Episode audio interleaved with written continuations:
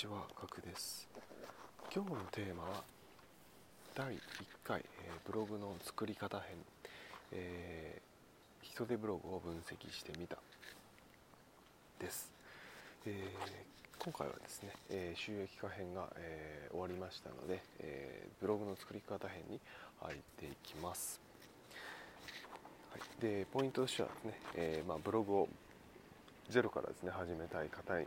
えー対して丁寧にえ解説している記事になっています。そして、えーブログを、えーゼロから始める方への、えーまあ、人手ブログ内のですねまとめ記事になっています、はい。なので、まあ、このブログの作り方という記事を見ればですね、えー大体のことがですね分かるようになっています。項目としてはですねそもそもまあブログサービスというのはどれがいいのか。っていうのを4パターンに分けて解説されています。でその後にですね、えー作り方も丁寧に解説をしていてで、まあ、収益化するのかっていうところと、えーまあ、趣味でやりたいのかっていうところで、えーまあ、ワードプレスを押したり、えハテナブログを紹介したりっていう形になっています。で、えーもっとですね詳しくブログの作り方を知りたいよっていう方はですね、えま、レンタルサーバーの比較の記事でしたりとかドメインの選び方具体的な運営方法について、えー解説をされている記事に誘導していますはい、なのでぜひですねブログをこれから始めたいゼロから始めたいという方はですね、えーこのブログの作り方という記事をですね作って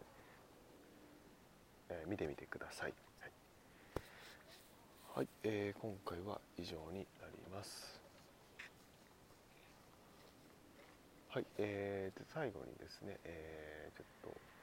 雑談を挟みますと、えー今はですね、えー海に来ております。まあ、いろんな音がちょっと今聞こえてると思うんですけども、ちょっとまあ波の音っていうんですかね、聞こえますかね。えーまあ、普通にですね、えーまあ、僕は平日はサラリーマンとして働いているんですけども休日を取って、えー海に来ていますでまああー、まあ、冬にね海海に来て、ね、寒いんじゃないかっていうとこはあると思うんですけども、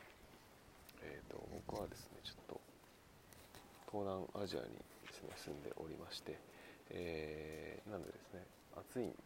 すよね冬この時期でも。なので、えーまあ昼間はですね、まあ、泳げたりとかもするので、えーいいかなというところで今来ております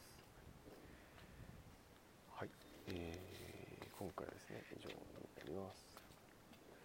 ご清聴ありがとうございました。それではまた明日お会いしましょう。ではでは。